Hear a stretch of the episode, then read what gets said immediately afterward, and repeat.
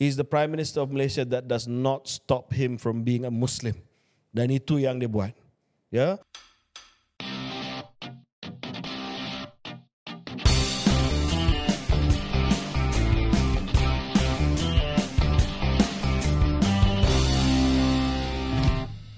Assalamualaikum warahmatullahi wabarakatuh dan selamat datang, selamat mendengar episod ke-44 Say Say. Uh, keluar sekejap bersama dengan saya KJ. Saya Syaril Hamdan. Sharil, how are you? Alhamdulillah. Are You good? I'm good. Thank you. How is your mental health? My mental health is uh it's good. It's no good. complaints uh, this Alright. week. Okay. No drama this week. Yeah. United lost last night. Uh, both United's lost. Oh, you lo- you lost as yeah, well. I lost this. Berapa? Um, one 0 to One uh, 0 to Man City. Did you play well? Um, I didn't stay up to watch. To be honest, yeah, it was a 3 a.m. kickoff. Okay. Yeah. Okay. Saya uh, menonton Man United lawan dengan Hotspurs. Hmm. Yeah, it's a horrible game. And uh, saya sangat sedih lah sebagai penyokong tegar United, Man United, not Newcastle United yang melihat pasukan saya main betul-betul teruk lah. Was it bad? Yeah, yeah, really really bad performance. Nampak macam tidak ada urgency, tidak ada apa-apa idea lah. Memang uh, uh, total capitulation, I would say. Yeah. Dan kepada Spurs yang uh, musim lepas agak flat. This season so far not bad. Yeah, yeah. They they they looked uh, they look quite good. They look quite good. So yeah. Anyway, uh, daripada itu mungkin uh, kita nak bincang benda-benda yang happy-happy sikit. Ada benda Yang- yang happy tak? Ada benda tapi kalau Man United agak hambar, Hmm. uh, ada angka yang agak hambar juga. Tak ada berita yang bagus eh minggu ni. Ada berita bagus. Ya. Ada berita bagus tapi kita mulakan dengan berita yang Kita neutral. mula dengan berkabung dulu lah. Tak adalah berkabung uh, kerana tidaklah benda yang terlalu dramatik tapi ba- barangkali perlu disebut Ya. iaitu pertumbuhan KDNK suku tahunan kedua 2023 yang menyederhana kepada 2.9% tahun ke tahun berbanding 5.6% pada suku pertama. Untuk makluman pendengar bila tahun ke tahun maknanya kita compare suku kedua 2023 berbanding suku kedua 2022. So uh, the growth mungkin- is 2.9. Uh, Syaril boleh jelaskan sikit apakah maksud year on year supaya orang tak keliru sekali lagi lah. Hmm. Sebab uh, benda ni mungkin orang tak berapa tahu. Bila kita sebut 2.9% pertumbuhan KDNK, bermakna suku kedua 2023 berbanding suku kedua 2022. So the same quarter, uh, the growth was 2.9%. Kalau kita bandingkan suku ke suku, maknanya suku pertama 2023 berbanding suku kedua, uh, peningkatannya adalah 1.5%. Hmm. Uh, so ke, tapi kenapa orang selalu ambil year on year? Kerana kita nak pastikan tak ada faktor-faktor yang spesifik kepada suatu musim. Yep. Uh, so kalau uh, you know nak nak compare figures ni kita compare tempoh yang sama setiap tahun lah. Okay. Dan dalam hal ini saya nak tanya Syaril, hmm. adakah ini kerana pentadbiran dan pengurusan ekonomi oleh kerajaan PMX ataupun adakah ini berkenaan dengan isu-isu lain sebagai contoh faktor luaran, faktor ekonomi dunia sebab umum tahu bahawa Malaysia adalah negara berdagang, hmm. negara yang banyak bergantung kepada perdagangan daripada negara-negara lain, import ekspor dan juga adakah ini kerana jika dibanding dengan tahun lepas year on year mungkin tahun lepas suku tahun kedua pertumbuhan KDNK kita agak luar biasa disebabkan benda tertentu lah yang yeah. kita akan bincang nanti. Ya. Ya. Uh, in a word, no, saya takkan salahkan ataupun mengatakan bahawa penyederhanaan pertumbuhan KDNK ini ialah disebabkan kerajaan persekutuan ataupun PMX. I don't think that is fair dan kita yang tahu tentang sikit sebanyaklah tentang ekonomi ini tahu tidaklah semudah itu. Uh, dan jawapannya terkandung sedikit sebanyak apa yang KJ telah katakan. Uh, pertama faktor global yang ramai orang ulas even bank negara uh, Governor Bank Negara memberikan penjelasan itu ada ahli-ahli ekonomi lain yang mengulas angka tersebut pun bagi sebab dan penerangan yang serupa kita boleh sentuh yang itu kejap lagi tetapi faktor kedua yang secara matematiknya yang paling asas ialah because there was a very high base effect. High base effect ni maknanya suku kedua 2022 macam KJ gambarkan sudah pun ada pertumbuhan yang amat-amat tinggi uh, berbanding dengan suku kedua 2021. Uh, so bila dah ada high base effect uh, maka secara definisinya pertumbuhan untuk fasa seterusnya mungkin sederhanalah. Dengan bahasa mudah, sangat susah untuk mengatasi suku tahun kedua tahun 2022 sebab pada tahun 2022 quarter 2 dia punya pertumbuhan adalah 8.9%. Saya ingat angka itu kerana waktu itu saya dalam pejabat yeah. Perdana Menteri dan waktu itu uh, Datuk Seri Ismail Sabri memang nak mengiklankanlah yeah. that figure. Um, tapi yeah, the political scenario was different at that time yeah. but we remember the 8.9% GDP figure. Yeah. Dan antara sebab uh, ialah disebabkan sebelum tu be fair hmm. antara sebab low base effect from yes. the year before. Yes. Daripada tahun 2021 kita Masih lockdown. lockdown yeah. So dia low base effect yeah. tetapi sebab yang kedua sebab yang kedua adalah Menteri Kesihatan saya hebat. Thank you. disebabkan bukanlah hanya Menteri Kesihatan tetapi dasar yang jelas yang membolehkan kadar vaksinasi naik yang akhirnya membolehkan lockdown tu tiada lagi. Ya. Disebabkan ekonomi buka, sektor ekonomi memang itu menjadi KPI utama. Saya fikir kabinet pada waktu itu, KJ and of course PM at that time, Datuk Mail, uh, untuk buka ekonomi dan kenyataan yang jelas diberikan kepada semua um, pelabur orang dalam Malaysia bahawa lockdown itu tidak akan berlaku lagi. Tak ada PKP lagi dah. Ya. So disebabkan itu, uh, barangkali banyak uh, enjin pertumbuhan dapat bermula semula. Sekali lagi saya nak uh, cakaplah tentang masa kita keluarkan negara daripada uh, lockdown ya. Tahun 2021 Ogos saya dilantik sebagai Menteri Kesihatan dan pada waktu itu Datuk Ismail Sabri mempunyai roadmap yang jelas untuk keluarkan negara daripada uh, kemelut pandemik COVID-19. Mungkin sebelum itu kita boleh argue Uh, keputusan-keputusan yang dibuat oleh kerajaan sama ada betul ataupun tidak sama ada lockdown kita terlalu ekstrim sama ada pengurusan pandemik kita dibuat dengan bagus ataupun tidak. Tetapi saya berpendapat dan bukan hanya untuk diri saya uh, tetapi selepas Ogos 2021 dengan peningkatan kadar vaksinasi dengan satu usaha untuk kita panggil reopening safely saya telah usahakan bersama dengan uh, Datuk Seri Syamuddin Zafrul dan juga Anwar Musa dalam quartet I think we got most of the big calls right yeah. and PM Datuk Seri Ismail Sabri gave us the mandate memberi mandat kepada kita untuk melaksanakan dan saya rasa uh, oleh kerana persekitaran politik ramai yang yang lupa tentang usaha yang kita telah buat untuk meletakkan Malaysia pada uh, strong footing pada tahun uh, 2022 hmm. betul um, saya nak nak alih sekejap. Kita akan kembali ke soal KDNK tapi alang-alang dah cerita macam tu kan. Soal persekitaran politik pada waktu itu. KJ rasa adakah sejarah akan lebih um, adil ataupun kind kepada Datuk Mail? Yeah, I think so. Because uh, kalau kita tengok dalam tempoh setahun lebih dia jadi Perdana Menteri selain daripada CSA yang telah menstabilkan politik Uh, selain daripada pembukaan uh, ekonomi negara kita uh, dia punya slogan pun bukanlah slogan yang mengancam mana-mana pihak keluarga Malaysia bro hmm. I mean you know how neutral can you get hmm. kan uh, dan uh, juga beberapa reformasi yang dia telah bawa dalam yeah. bentuk uh, undang-undang di parlimen um, you know I think history will be very kind to him let's hope so let's yeah. hope so um, dan uh, akhirnya kita tahu bahawa beliau uh, tempoh beliau sebagai perdana menteri dipendekkan bukan sebab dia sangat tetapi sebab parti dia. Hmm. Uh, parti you lah. Oh, yeah. okay. okay. Anyway, uh, okay. back to KDNK. Back to KDNK. back to KDNK. Uh, yeah. The the issue now, uh, Sharil, is that um, ada yang uh, berpendapat, ya kita setuju bahawa uh, high base effect daripada suku tahun kedua tahun 2022 uh, menyebabkan suku tahun kedua kali ini agak uh, rendah. Uh, dan kita juga akui bahawa persekitaran dunia disebabkan masalah di China, masalah dengan uh, kos kewangan yang tinggi, uh, interest rate yang tinggi di negara-negara lain agak membuatkan uh, ekonomi dunia agak cautious. Uh, tetapi um, ini sebenarnya akan memberi kesan kepada sasaran kita bagi tahun ini Syaril. Sasaran kita untuk tahun 2023 adalah 4 hingga 5% KDNK pertumbuhan.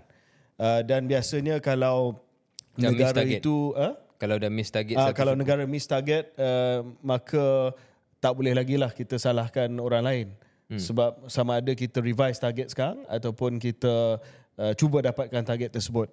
Dan uh, ada uh, penganalisa yang menyebut bahawa uh, perlu berhati-hati uh, selepas ini sebab uh, kalau sekiranya domestic demand ataupun uh, permintaan di dalam negara kita uh, masih lagi uh, terlalu banyak pergantungan kepada domestic demand hmm. uh, tetapi dari segi ekspor uh, masih lagi uh, perlahan Ya, dan kita akan ada masalah untuk mencapai 4 hingga 5%. So saya rasa ini adalah fair warning kepada hmm. kerajaan untuk memastikan bahawa apa saja usaha dan juga perancangan yang telah diumumkan dalam naratif madani, NETR dan sebagainya betul-betul dirancangkan segera. Kalau tidak mungkin uh, boleh miss target ini. Um, betul dari segi pentadbiran ekonomi KJ katakan tapi mungkin satu benda yang KJ tak sebut dan kita nak bincang ni adalah soal bagaimana mengurus expectation, mengurus uh, ekspektasi ataupun harapan orang lah tentang hal KDNK ni. Uh, dan ini pengalaman saya, pengalaman KJ sendiri bila berada dalam politik kalau tak manage expectation, tak communicate well, uh, opponent kita akan agak mudah untuk menyerang. Jadi mungkin dalam hal ini kalau kita dah tahu bahawa ada banyak soal faktor luaran, cara penyampaian soal faktor luaran tu mesti lebih baik daripada sebelum-sebelum ini. Mungkin zaman uh, KJ dalam kabinet pun banyak benda zaman Tok Mail kan yang faktor luaran tapi kita tak dapat uh, communicate. Hmm, uh, sama ada pejabat PM ataupun whatever lah time tu untuk communicate soal ini dengan baik dan lawan pada waktu itu PH mahupun setengah daripada Perikatan Nasional dapat serang uh, apa ni uh, kerajaan keluarga Malaysia lah pada waktu itu.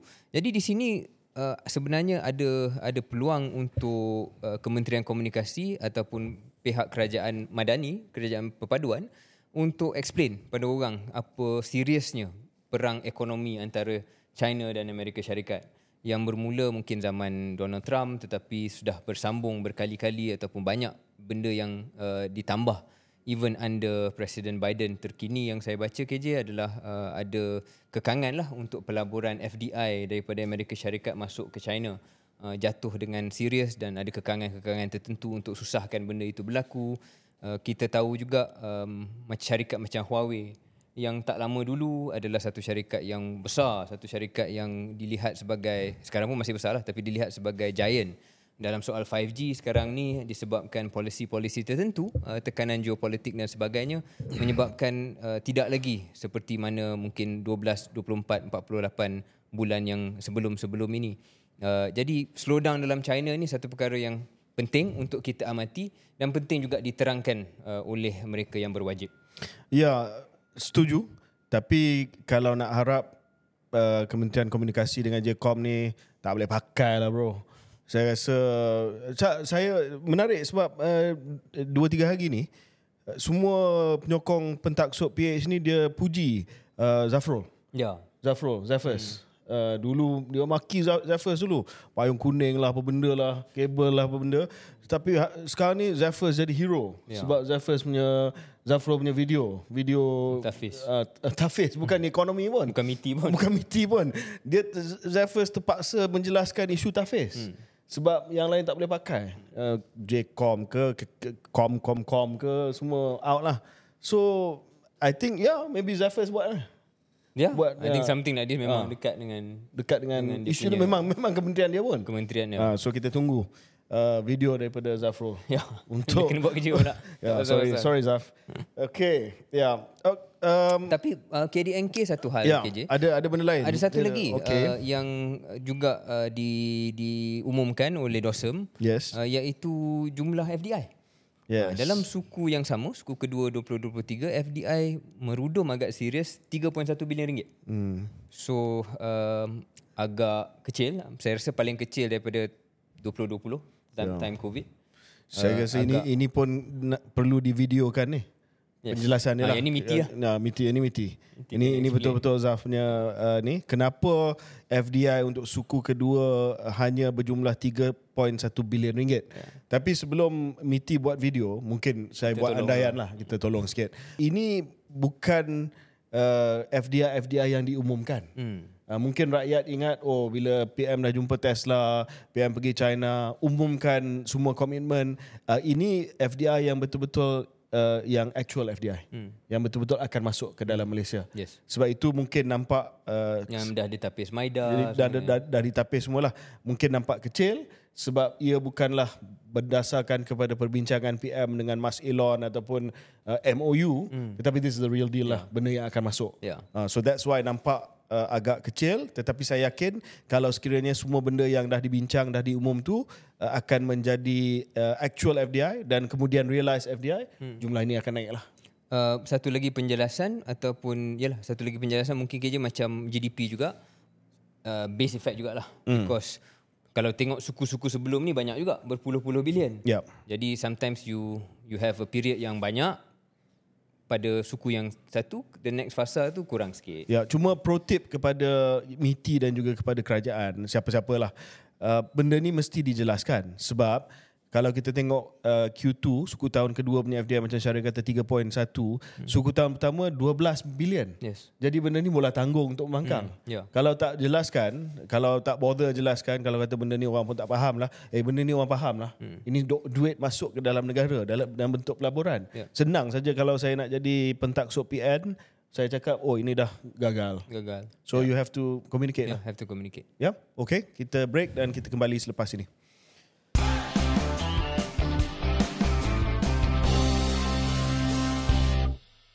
Assalamualaikum, kembali ke episod Keluar Sekejap.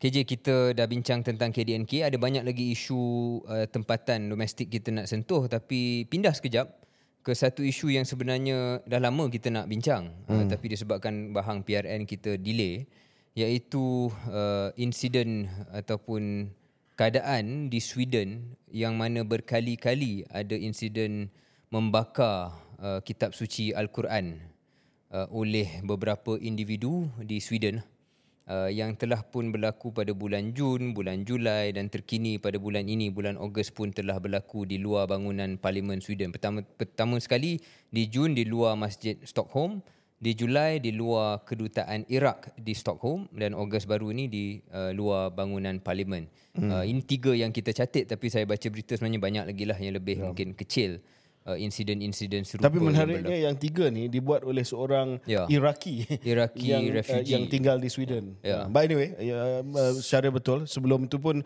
banyak insiden juga Ya. di Denmark, di Sweden dan sebagainya. Yep. dan dieksploitasi dan di uh, yalah di dikipas oleh uh, pihak ekstrim sayap kanan hmm. uh, di Sweden dan di Eropah secara umumnya.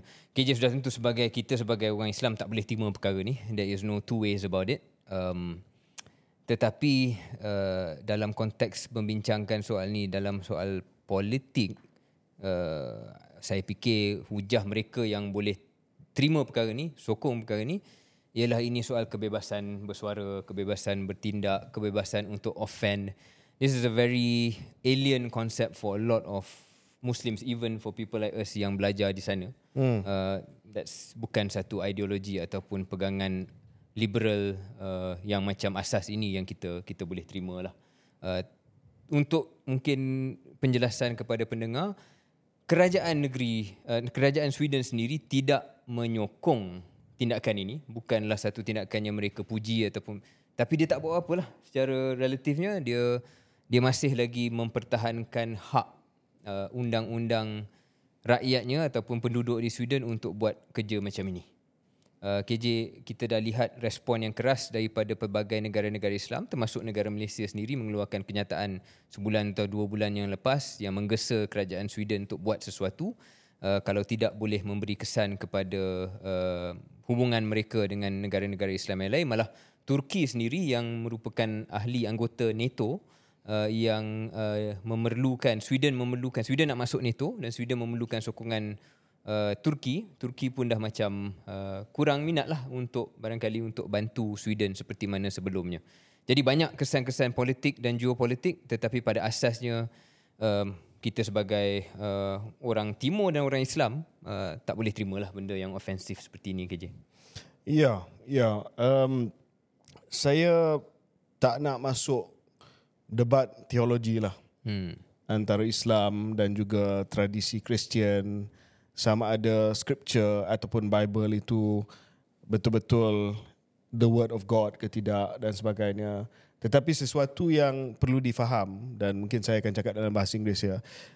One thing that the West needs to understand about Islam and the Quran, the Quran is the literal word of Allah to us. It is not a written account. Yeah. It is not uh, Mediated. Mediated. It is the word of God. Full stop. So any desecration of the Quran is the desecration of the holy word.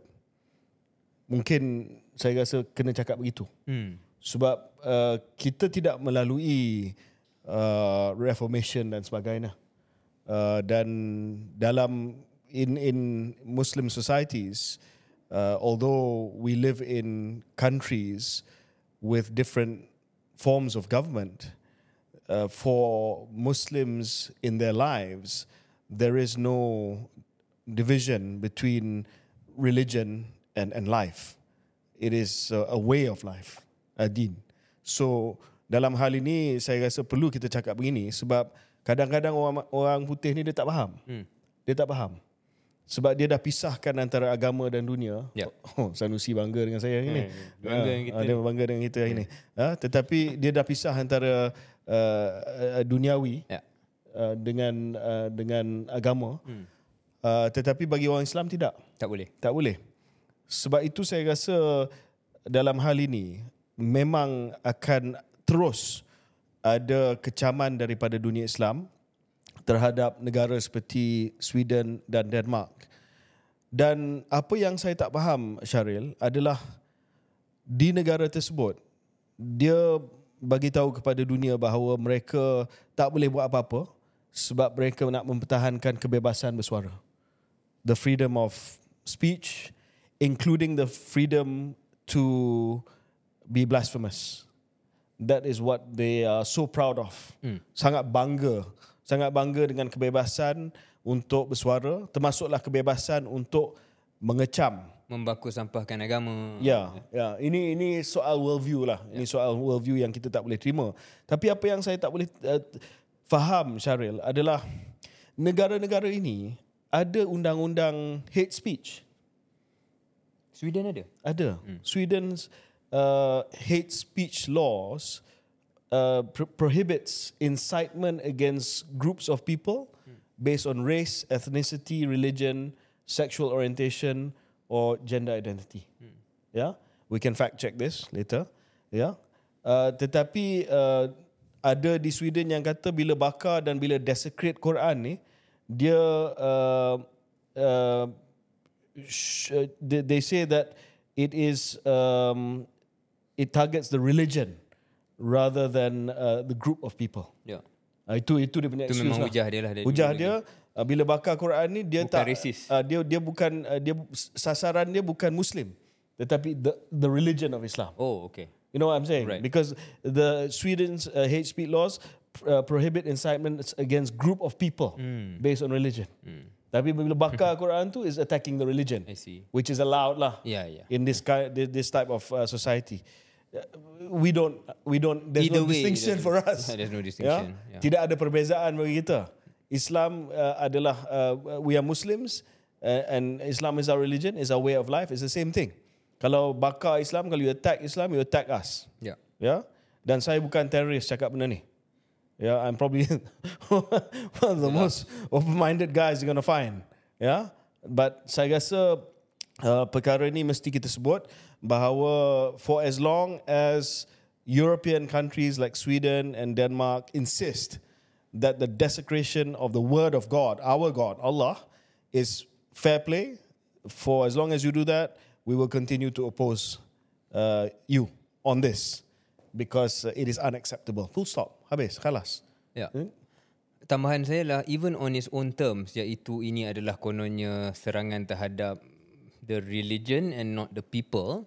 Uh, kalau kita nak layan pun lah that that distinction which we don't want to but just to attack them on their own terms pun itu pun tak betul ke je kerana saya, bagi saya bukan kebetulan bahawa mereka yang selalu buat hal ni in this case just is a Iraqi refugee atau exile Tapi generally siapa yang buat kerja-kerja ni adalah golongan ekstrim sayap kanan di Sweden. Yeah. So they are the hard right, the far right, uh, which are always going to be anti-immigrants, anti-Muslims, uh, Islamophobic. Yeah. Itu identiti mereka di negara-negara Eropah ni parti-parti itu memang hidup atas Yeah. atas dia punya version of 3R lah.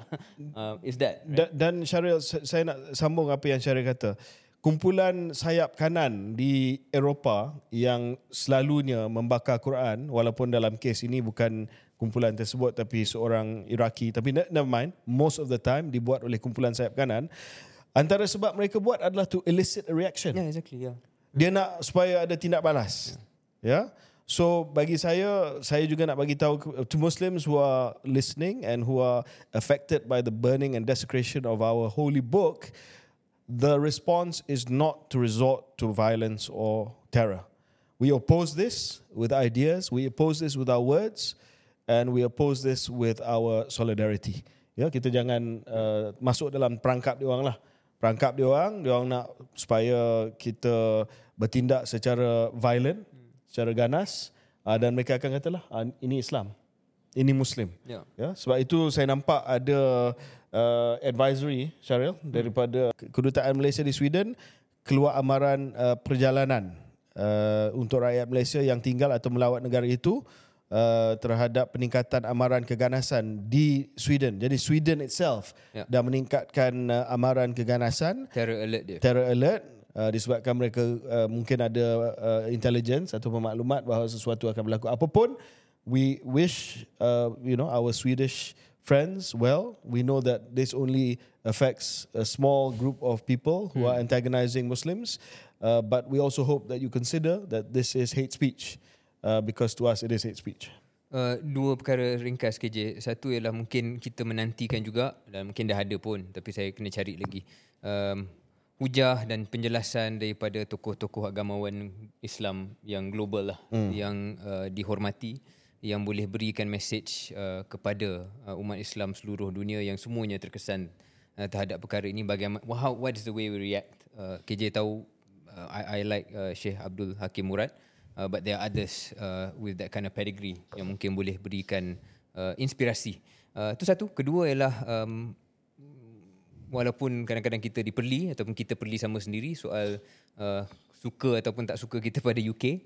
Uh, but United Kingdom is maybe although they have many faults on Islamophobia, uh, still one of the better countries dari hmm. segi cara menguruskan hal sebegini. dia tak akan benarkan Dia tak akan benar. They'll- UK they'll say it's hate speech Jadi sebenarnya ada uh, contoh-contoh di Eropah lah hmm. yang Sweden dan Denmark boleh contohi uh, kalau nak ghostan sikit dan mengurus dengan lebih baik. Lagipun secara berseluruh kalau UK benarkan there be problems in places like Bradford and Leeds mate And and base water. and yeah Edgware Road uh, but anyway uh, alang-alang kita cakap soal agama ni uh, Syaril ada satu lagi uh, perkara yang saya nak uh, saya nak sentuh lah Itulah rakaman video Perdana Menteri kita Datuk Seri Anwar Ibrahim yang telah mengislamkan saudara baru di sebuah masjid di Klang di Selangor uh, iaitu saudara baru yang diberikan nama Muhammad Anwar Karthiban uh, dan uh, dalam rakaman tersebut PM dipercaya, uh, dipercayai mengajar saudara baharu itu mengucap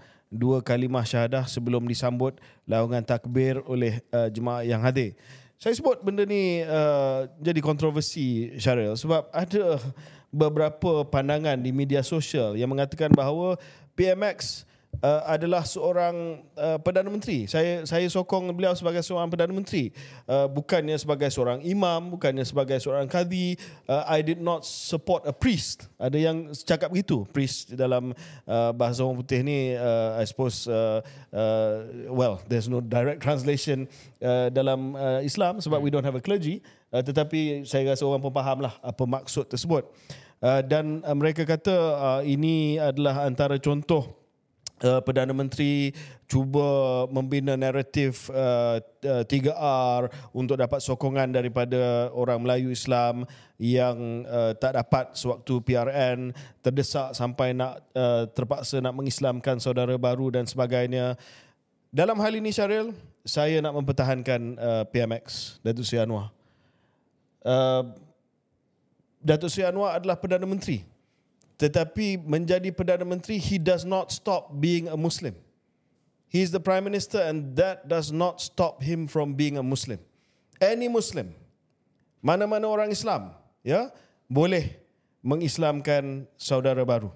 Ya, boleh mendengar dan boleh membantu saudara baru itu untuk mengucap dua kalimah syahadah.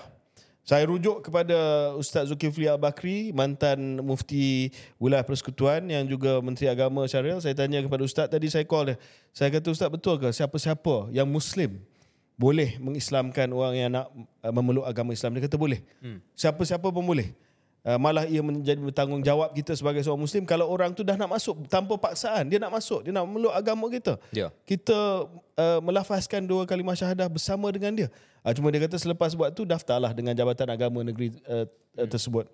Jadi dalam hal ini uh, Syariah saya rasa Ya saya faham lah orang kata kutuk PM kata optik dia uh, dia nak uh, main 3A ni religion sampai Islam kan orang dan sebagainya. He's the prime minister of Malaysia that does not stop him from being a Muslim. Dan itu yang dia buat. Ya, orang tu nampak Perdana Menteri ada kat situ, sir, I would like uh, voluntarily suka hati dengan uh, rela hati untuk memeluk agama Islam. Can you do the syahadah with me? What is he supposed to say? Yeah. Kalau orang cakap dekat saya pun I will do the syahadah with him. Sure. It'll be an So, honor, right? you know. Yeah. Yeah. Dan a broader point ialah um, negara Malaysia ni apa pandangan kita pun atau pandangan sesiapa pun it's not a fully secular country. Yeah. For sure, definitely not. Kita ada agama persekutuan, uh, kita ada ketua negara kita adalah ketua agama Islam juga iaitu uh, Sri Paduka Baginda Yang Tuan Agong.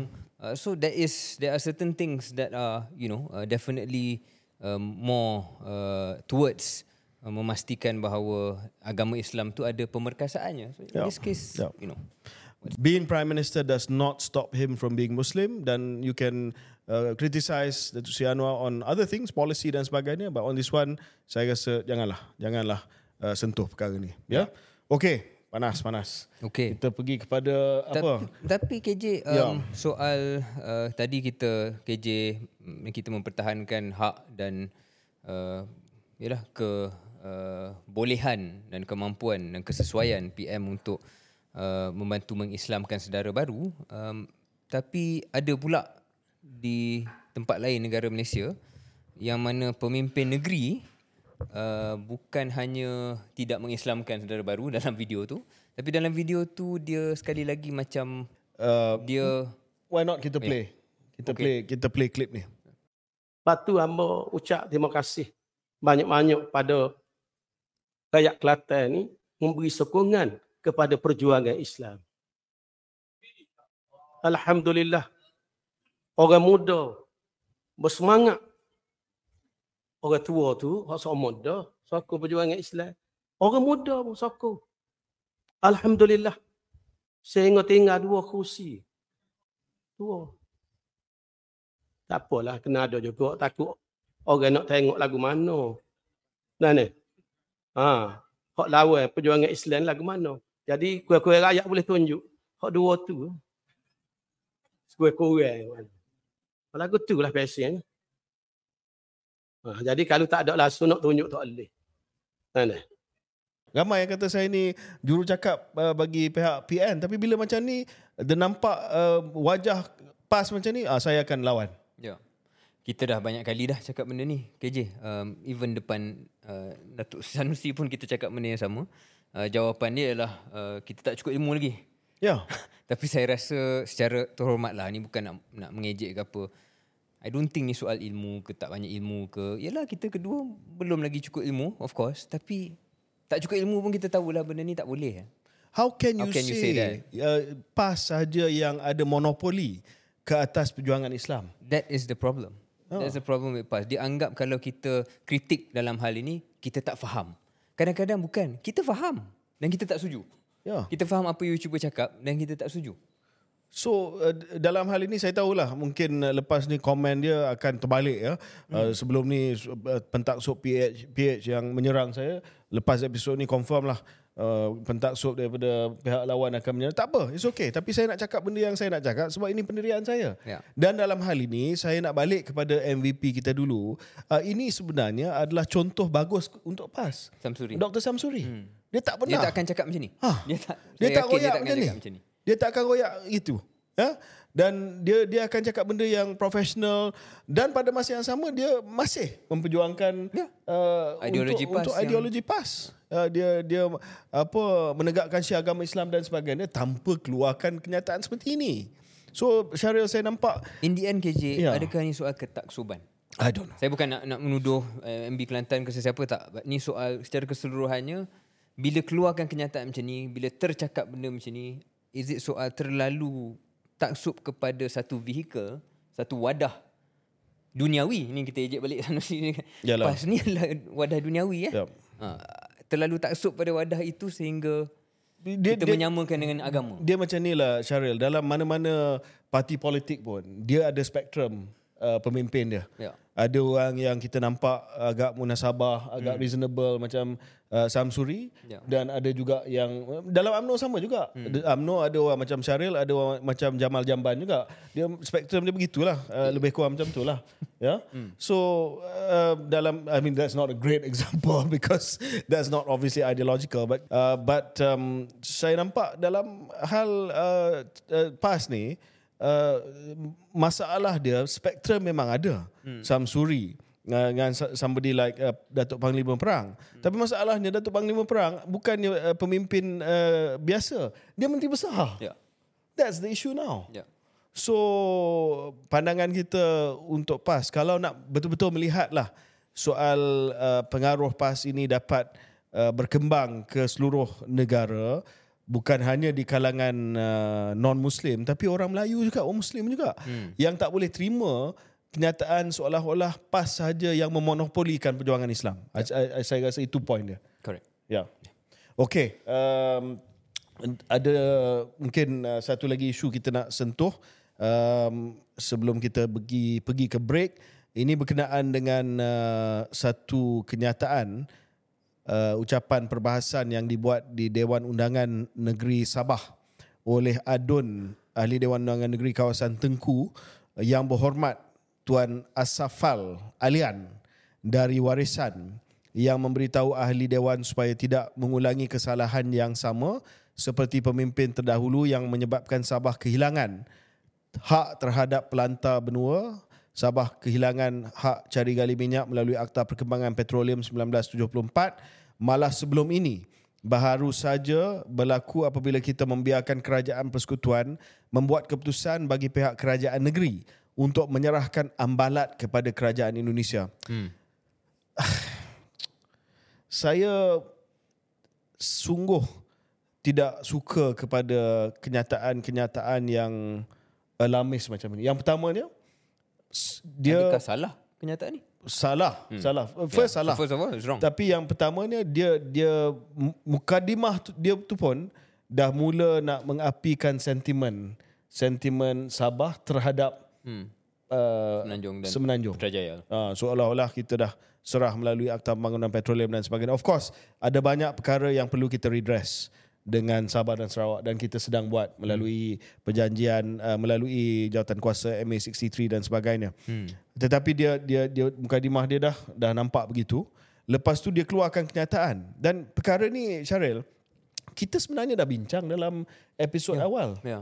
kita dah cakap dah uh, bahawa treaty-treaty yang telah ditandatangani hmm. oleh PMX dengan Jokowi hmm. uh, tidak melibatkan ya uh, hanya melibatkan laut wilayah dan tidak membabitkan kawasan yang dinyatakan sebagai ambalat. Betul. ya?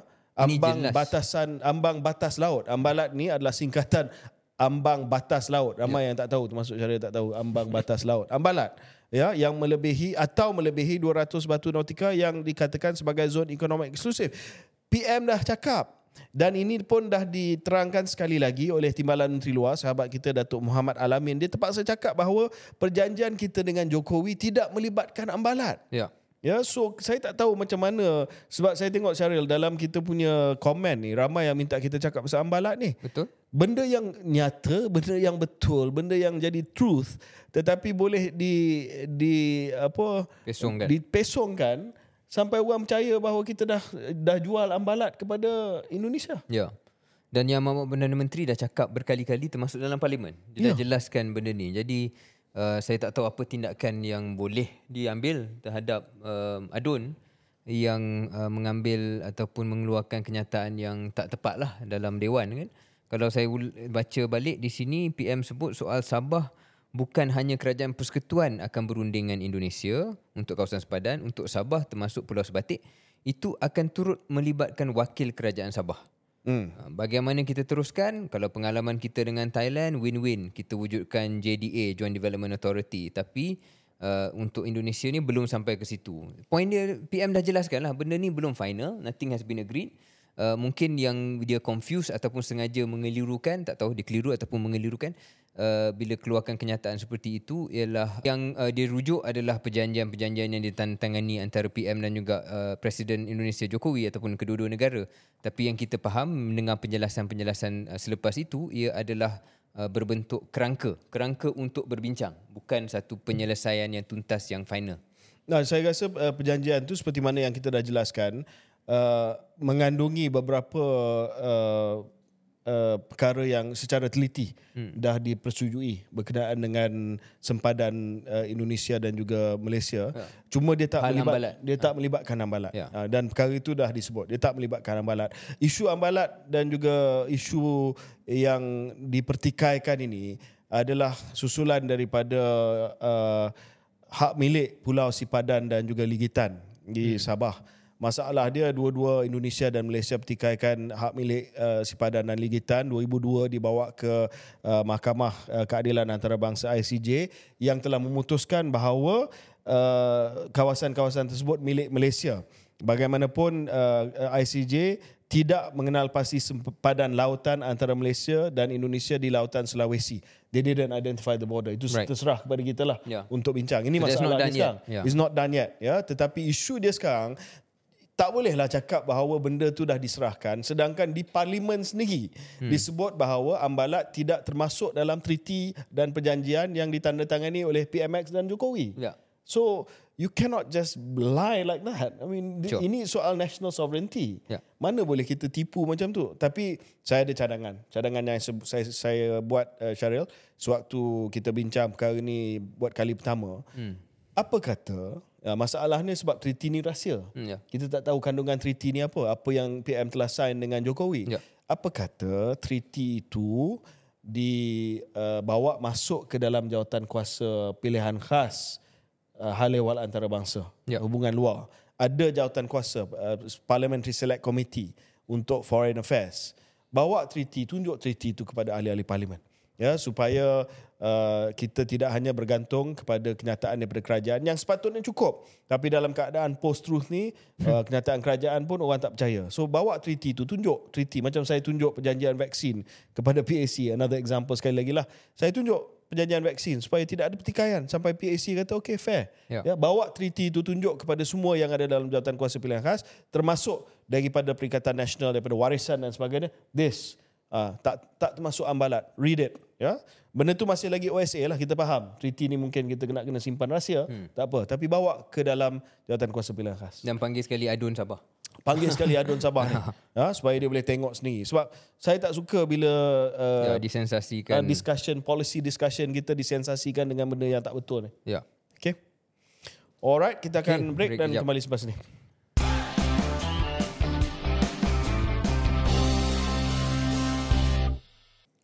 Assalamualaikum kembali ke keluar sekejap.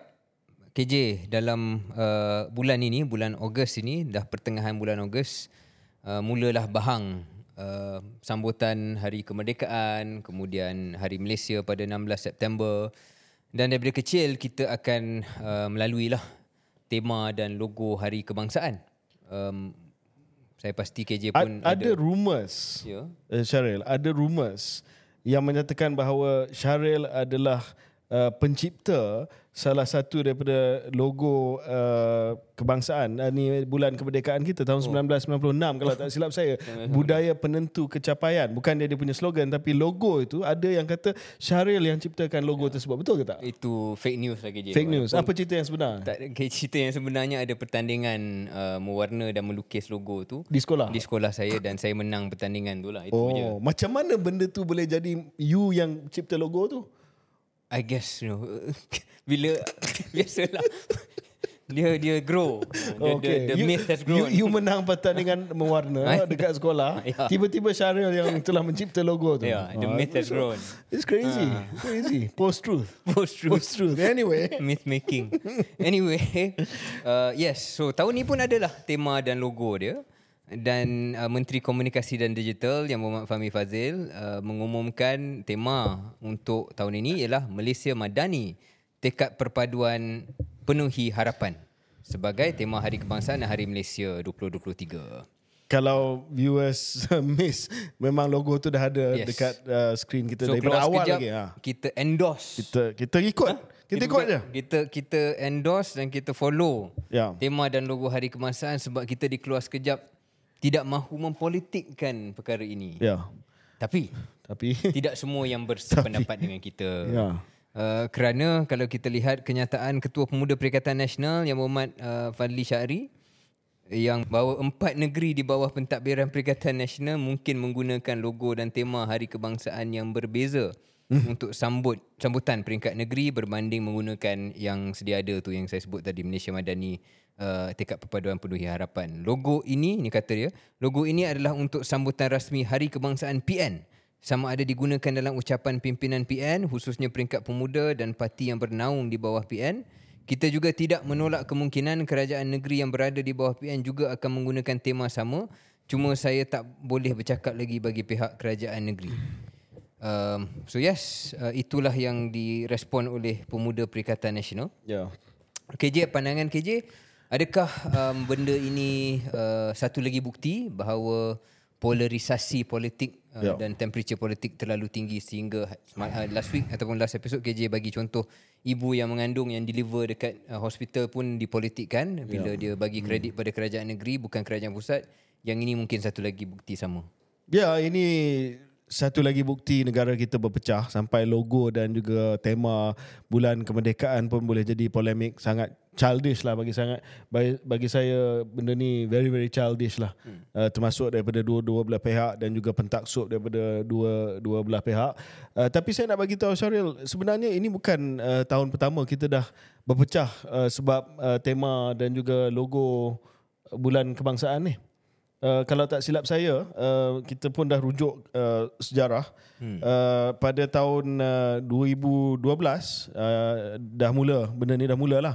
Sebab pada tahun 2012, uh, tema dia adalah uh, Merdeka uh, 55, Satu Malaysia Janji Ditepati. Hmm. Dan uh, logo pada logo asal pada uh, pada tahun 2012 ni yang janji ditepati ni memang haram lah memang buruk gila uh, dan uh, apa uh, dan PKR pada waktu tu PKR P, Pakatan, Pakatan Rakyat, Rakyat. whatever they were called then lah Pakatan, Pakatan Rakyat ke Pakatan Harapan ke dia keluarkan satu uh, logo lain Tema yang dipilih waktu itu Pakatan Rakyat sebangsa senegara sejiwa. Se, uh, dah, dah start lah So di situ dah start. Ya. Ya. bukan saya nak saya nak ungkit benda lama tapi Sebab ada yang dalam Twitter kata uh, time tu Pakatan Rakyat PAS pun ada kat situ. Kononnya it's basically oh. PAS problem okay. lah. Ha, tapi kalau tak silap saya Selangor pun uh, tahun lepas eh, tahun lepas. Tahun lepas pun dua, dua tahun lepas tahun lepas pun ada tema dia jugalah. Saya Ya. tak ingat bila Selangor pun ada dia punya tema dia sendiri hmm. dan juga logo dia sendiri. So Uh, bagi saya bila hari ni menteri-menteri kata ini mencabul semangat federalisme dan sebagainya oh come on lah I mean Ya. uh, dulu pun you buat kan uh, so uh, dua-dua salah uh, tapi Tapi saya nak tanya KJ kan. Adakah slogan ini benda yang of the past? Mungkin time kita kecil benda tu seronok lah. Zaman sekarang ni orang layan lagi ke slogan? Eh, Malaysia, hmm. Malaysian, kalau tak ada slogan bulan kemerdekaan ni, eh boleh boleh ada rusuhan bro. Dia tak tahu nak Oh, apa. boleh ada rusuhan bro. Dia dia benda ni wajib. Oh. Ada negara yang mana DNA dia kena ada slogan. Ya. Uh, kalau di di US dia 4th of July je lah. Yeah. Mana ada dia Tak Trump ada. kata you know uh, you know uh, let's make it great or whatever. Ya, uh, dia dia ada ada. make, let's make America great again. Itu, eh, dia lain lah. Uh, tapi dia tak masuk sampai Ya. 4th of July punya slogan. Tapi di Malaysia ni oh kalau tak ada slogan, kalau tak ada logo, Tak boleh jalan. oh rusuhan bro. Ya. Rusuhan. Ya, kita memang macam tu lah. Tapi uh, saya saya tengok balik lah sejarah uh, logo dengan uh, apa slogan uh, Hari Kebangsaan ni Syaril. Yang paling best bila? Tak tahulah yang paling best bila tapi saya tengok uh, zaman uh, zaman Mahathir, zaman Tun Mahathir, hmm. uh, dia punya uh, slogan dia, of course dia punya uh, logo dia logo zaman 80-an lah. Yeah. Uh, memang kalau tengok hari ni sakit mata tapi zaman tu memang best lah logo-logo ni. Uh, contoh berdisiplin giat maju tahun 82. Hmm. Uh, 84 amanah asas kejayaan. 86 bangsa tegas, negara teguh. You know macam what? PDRM, macam tapi tak ada pun unsur-unsur politik. Yeah. Kan tak ada unsur politik. Tahun 1990 berjaya. Tahun 1989 Berjaya. bersatu, ha, bersatu. tapi bersatu yeah, yeah. dia tak ada parti bersatu lah pada waktu itu memang tak ada parti bersatu pada waktu itu dia UMNO. Uh, tahun 1995 uh, Syaril, jati diri penggerak wawasan. Hmm. Uh, so adalah yeah. perkataan wawasan tu. Yeah. And then uh, kita pergi kepada zaman Pak Lah pula. Hmm. Uh, Pak Lah Perdana Menteri tahun 2003 hingga uh, 2009. Hmm. Tahu tak cara daripada tahun 2000 Mahathir start tapi Pak Lah biar sampai tahun 2006 maksudnya tiga kali bulan kemerdekaan Pak Lah jadi PM hmm. dia biar saja kerana mu Malaysia. Ya, kerana mu kerana mu Malaysia yang paling panjang 2000 hingga 2006. Dia maintain je. Ha, dan ramai yang kata childish sangat dua-dua pihak ni lawan pasal logo dan sebagainya. Maintain. Just buat kerana mau Malaysia lah. I yeah. think kerana mau Malaysia is probably yeah. one of the best lah. Yeah. Lepas tu tahun 2007 Pak Lah tukar sikit Malaysia ku gemilang. Hmm. Dan 2008 Pak Lah dia balik kepada uh, 80-an RTM perpaduan teras kejayaan. Hmm. Uh, lepas tu uh, uh, datang bosku, uh, bosku dah mai 2009 uh, One Malaysia lah. Satu Malaysia rakyat didahulukan pencapaian, pencapaian diutamakan. So 2009, 2010, 2011 satu Malaysia, satu Malaysia, satu Malaysia janji ditepati. Uh, waktu tu dah start lah. The political. Dah start political. Uh, bila PH menang tahun 2018, sayangi Malaysia ku. Tu okey lagi. Hmm.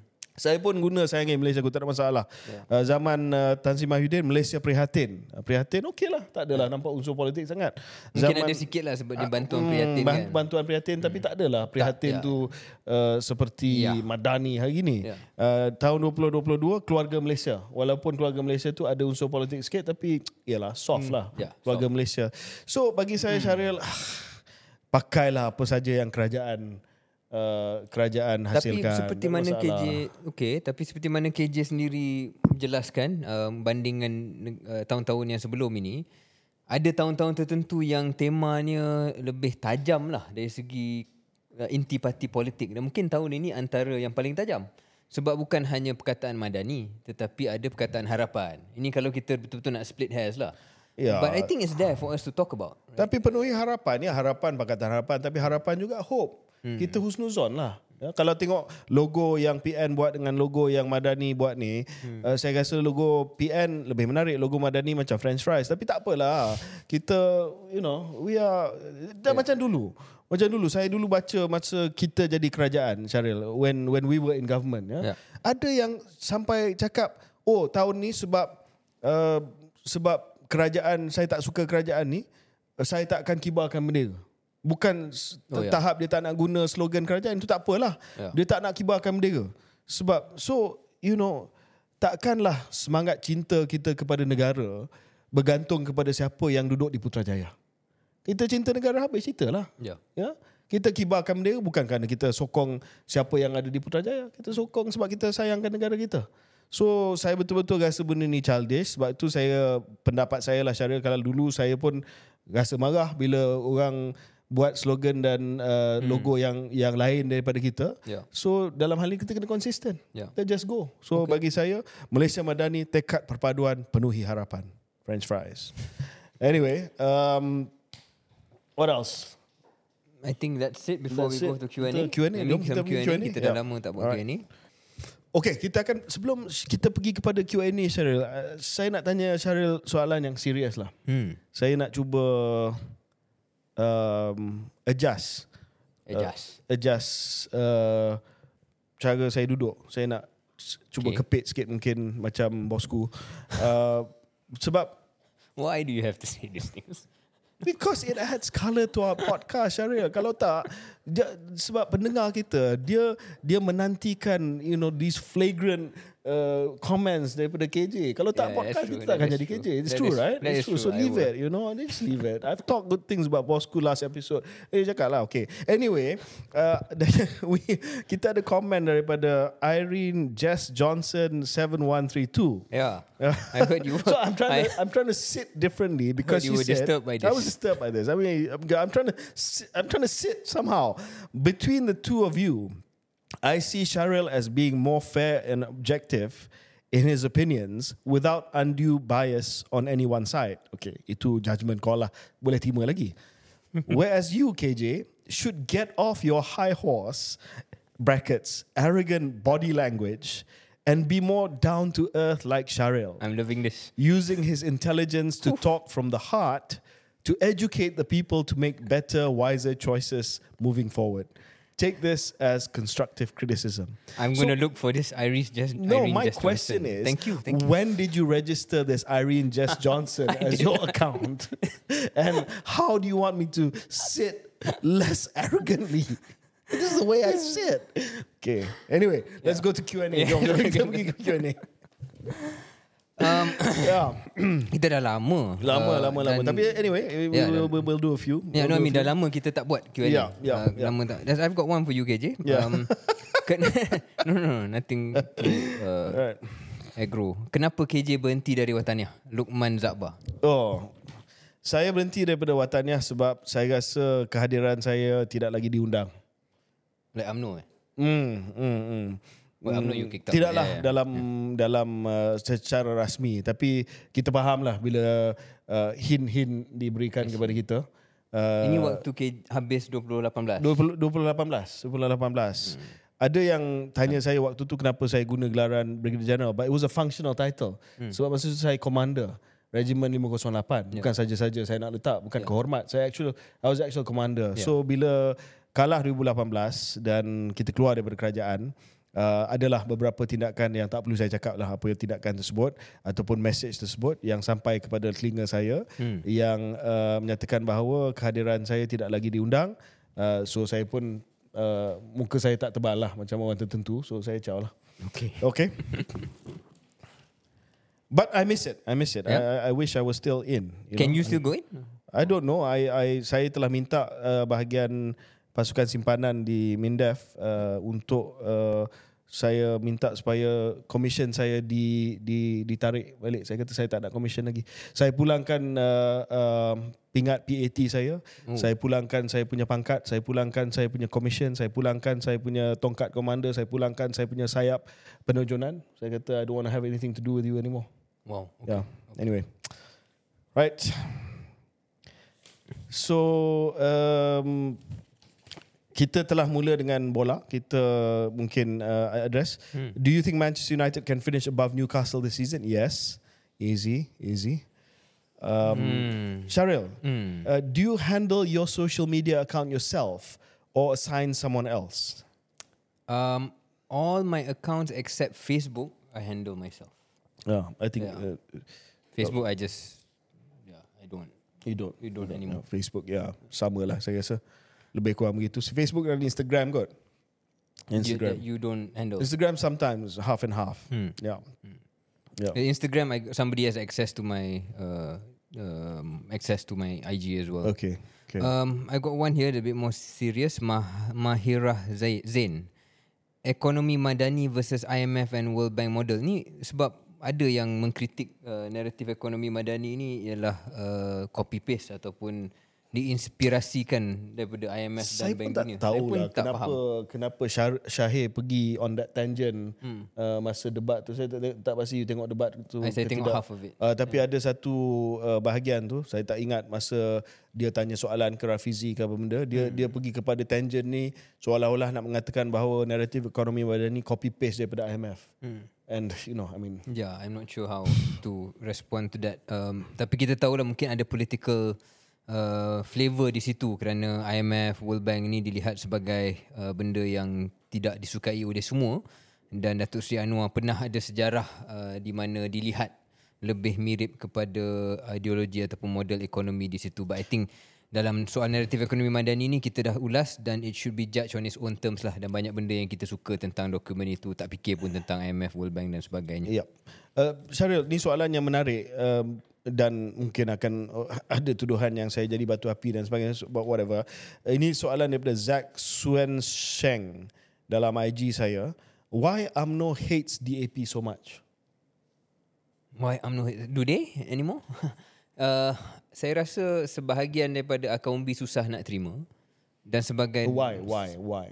sebab dua sebab satu daripada tindakan sebahagian orang DAP uh, sehingga ke hari ini seperti mana video-video yang tulas waktu PRN uh, seperti mana kenyataan pengurusi DAP hari ini uh, Lim Guan Eng yang uh, memomokkan bukan Melayu. Jadi bila orang Melayu Islam tengok macam tu dia lihat memang uh, betul lah stereotip yang dibuatkan tentang DAP ni sebab ada bukti sama juga macam mana KJ mengkritik ataupun tadi kita mengulas kenyataan Menteri Besar Kelantan yang mengiyakan stereotip tentang PAS there is that version on the other side of the equation for DAP that's one reason. The other reason kenapa orang UMNO soalan itu adalah tentang orang UMNO sebab pemimpin UMNO sendiri secara se uh, period yang lama setempoh yang lama telah pun menggambarkan bahawa DAP ni adalah musuh Melayu uh, adalah mereka yang dan saya bukan sebahagian dari pemimpin UMNO tu. Sebab tu saya secara terbuka cakap benda ni because I never played that kind of uh, rhetoric. Even waktu saya naik ketua pemuda UMNO even when saya adalah ahli UMNO yang boleh ada pentas bercakap saya yakin uh, sebab tu saya open cakap macam ni that I've never I never did that to DAP saya akan kritik DAP dari segi policy pakatan dari segi policy tapi bukan nak mengatakan dia tak cukup Melayu ataupun Melayu terancam dan sebagainya. That was never my thing. That was not the reason why I joined UMNO to begin with and that wasn't my thing against pakatan Ya, saya setuju. Saya saya rasa satu uh, kadang-kadang ada kenyataan daripada DAP sendiri hmm. yang menyebabkan rasa marah daripada orang UMNO dan orang Melayu secara keseluruhannya. We have to be honest. Uh, tapi yang kedua, and this is the great irony lah, hmm. uh, telah menjadikan DAP sebagai bogeyman uh, berpuluh-puluh tahun. And the irony is now we have to work together. and the Uh, deal with it lah. And the added irony KJ adalah the people who lead UMNO right now, baik presidennya, baik timbalannya, baik setiausaha agungnya Were adalah the people responsible for c- carrying on this, hate campaign. correct, correct. And and the, We were more reasonable. the the more reasonable ones are not in the party anymore. Yeah, tapi Uh, it's okay. That's pada the way lah. the world Anyway, goes. Yep. Syaril, before you uh, ask me something serious, sebelum Syaril tanya saya uh, uh, soalan serious, Matthew Peru, Matthew Peru, would I'll ask you this? Would you rather fight 1,000 duck-sized horses or a single horse-sized duck? I would go for the duck-sized horses. The duck, the 1,000 lah. The 1,000 duck-sized Why? horses. Dan sebenarnya soalan ni menarik sebab akan mendedahkan perbezaan taktikal antara saya dan Syaril. Because I think um, horses, they just move in, do you call it herds? Or Yes, whatever? hurts, Yeah. hurts, hurts. Uh, so when they're small, even though there are thousands of them, I'm sure I can my, my, my brain can outmaneuver them and I'll, I'll you know lead them to somewhere where they get cornered and you know I, I can win. Okay. So, uh, th- that's why I say so, uh, Syaril political tactics uh, adalah lebih kepada licik lah to to to corner them to lead them you know. Uh, tapi saya akan memilih the single horse sized duck. You would just fight the duck. Go big or go home, go to Sungai Buloh, you know, take the dragon on, Right. you know, and and you know, you die, you die, you win. You win. lah. Okay. Yeah. So that's the difference between you and me, bro. There are many differences between me and you, but, But that's okay. clearly a difference. yeah, but that's not saying yours. I go for the main event. You know, you're the the No, I would say preliminary a pre- thousand- preliminary fights. You know, No. kalau boxing match ni dia ada main main event, then dia ada early card. You need early card lah. Mungkin pukul 6, you I'm at you know 11 o'clock heavyweight championship of the world ni belt. Uh, you okay? That's Yeah, but, but. I'm, I'm going after a thousand horses, Okay, yo. yeah, a thousand alright. horses and use this brain, not just brawn. all right. Uh, Anatano 111 Sampai bila Malaysia nak bergantung pada FDI Whereas our own technology Any thoughts KJ? Ya, saya rasa DDI sangat penting. Hmm. Of course DDI, but uh, negara Malaysia negara yang kecil. Uh, kita tak boleh menghasilkan semua. Dan kalau kita berpegang kepada teori comparative advantage, mesti ada benda yang yang kita tak boleh buat. Dengan lebih efisien daripada negara lain. Sure. So negara kecil macam kita, negara yang berdagang macam kita, negara yang open macam kita, berdagang is related because you need FDI for intermediate production, manufacturing dan sebagainya to export.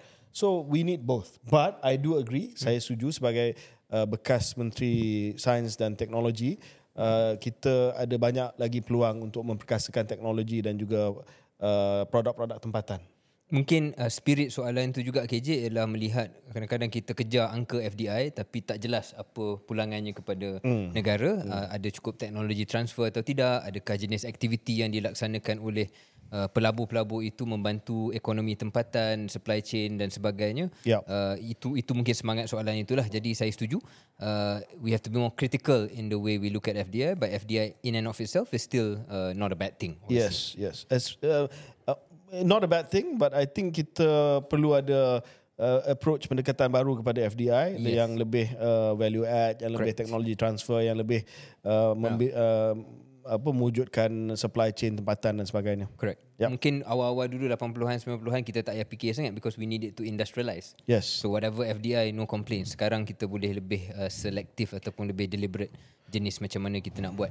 Jeffrey SM, Butterfingers Millennium 20. Saya aku tersasul ni I'm a Butterfingers fan. Pergi atau tidak? Going. going? I'm going. going. I'm going. I'm going. I'm going as well. I'm going. I'm I'm going. I, I hear you're taking the VIP seat with uh, Ibdil. I don't take VIP seats. I'm going to the Rakyat Uh, seat with such- Fairul. uh, I do not take VIP seats. okay, uh, I'll see you on such the things. I'll see you on the standing. Okay, okay. Moving Standing on. Mahat Zer Sharif. Uh, KJ join as calon PRK Pulai. Okay, K- kembali ke Parlimen. Saya tak akan uh, bertanding di Pulai tapi alang-alang kita dah cakap pasal Pulai ni. Hmm. Uh, Syaril, uh, ada uh, dua pilihan raya kecil di Pulai, Parlimen dan di Simpang Jeram kalau tak silap saya. Yes. Uh, susulan daripada um, pemergian Datuk Salahuddin Ayub. Um, eh, ramalan awal? Uh, Pakatan Kita cakap soal Pulai lah. Not not uh, Sembang Jeram mungkin kita tak tahu dia punya faktor sangat. Hmm. Pulai?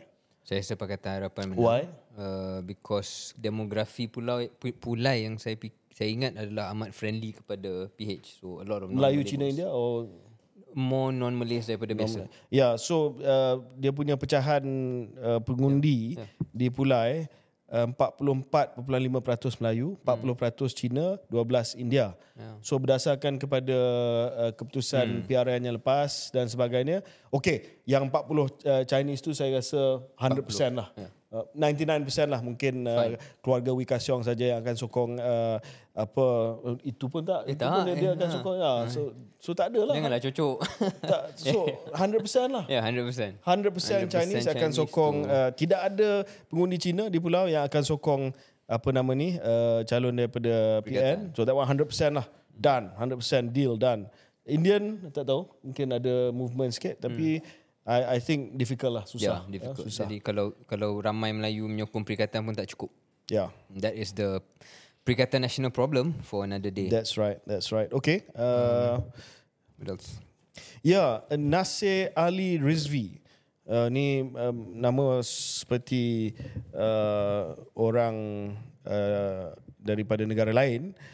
Any chance of getting English subtitles? Many foreign bureaucrats and politicians interested. Wow. Wow. We've been we trying to do this, right? Yeah, so uh, kalau tak nampak di video, uh, Syaril dan saya sedang menjeling uh, kepada team production kita yang sampai hari ni tak berjaya untuk uh, membuat subtitle dalam bahasa Inggeris. Itu pun tak tahu kenapa kan.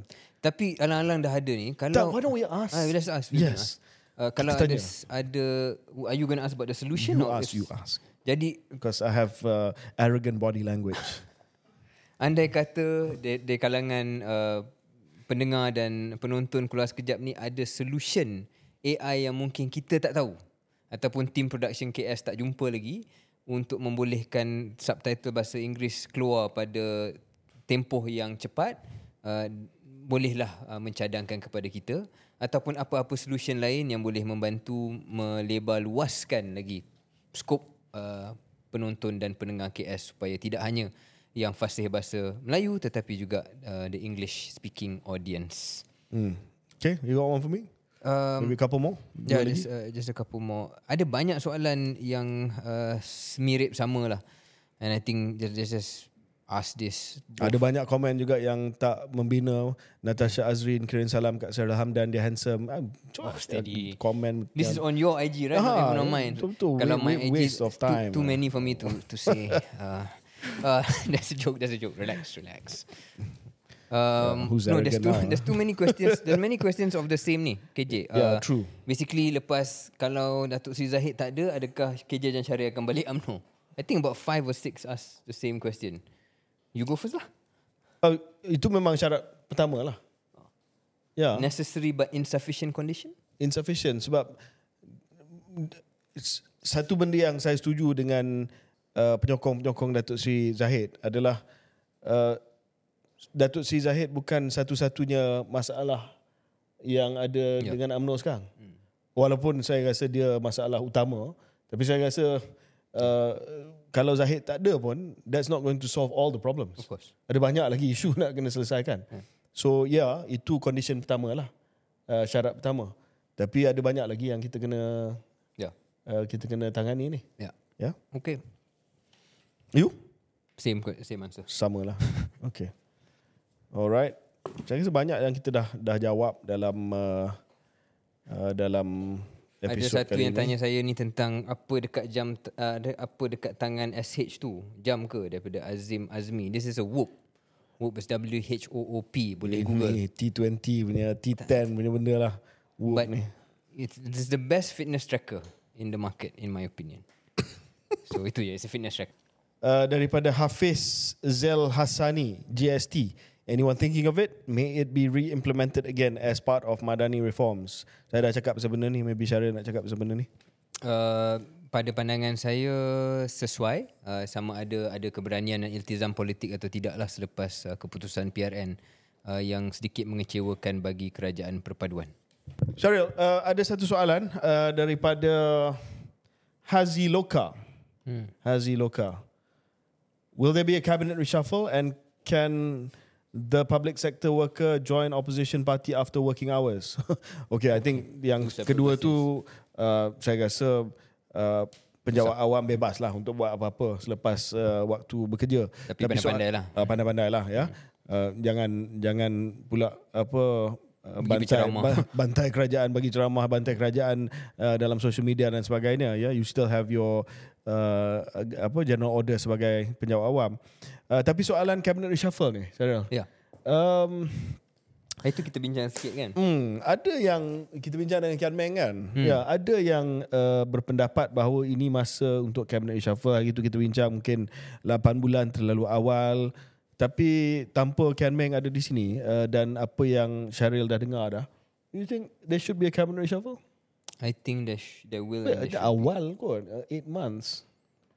Tapi macam saya sebut tadi lah, um, ini antara cara untuk menunjukkan dia serius hmm. uh, untuk menangani clearly persepsi yang tidak begitu cemerlang terhadap prestasi 8 bulan. Hmm.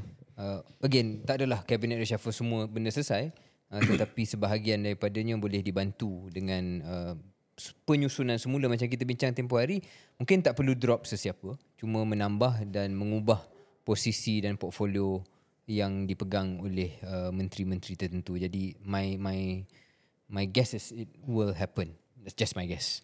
Okay, uh, mungkin just uh, saya nak Syaril uh, jawab dengan lebih mendalam lagi. Siapa yang saya nak tengok dalam kabinet yang tak ada dalam kabinet sekarang?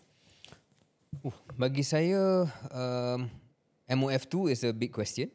Jadi kalau uh, a politician bagi saya Datuk Seri Johari Gani. Hmm. Kalau politician. Hmm. Kalau atas pertimbangan politik PMX uh, tidak mahu meletakkan politician apatah lagi seorang politician yang mungkin kurang digemari atau disayangi oleh tingkat 38 PWTC maka kena ambil teknokrat.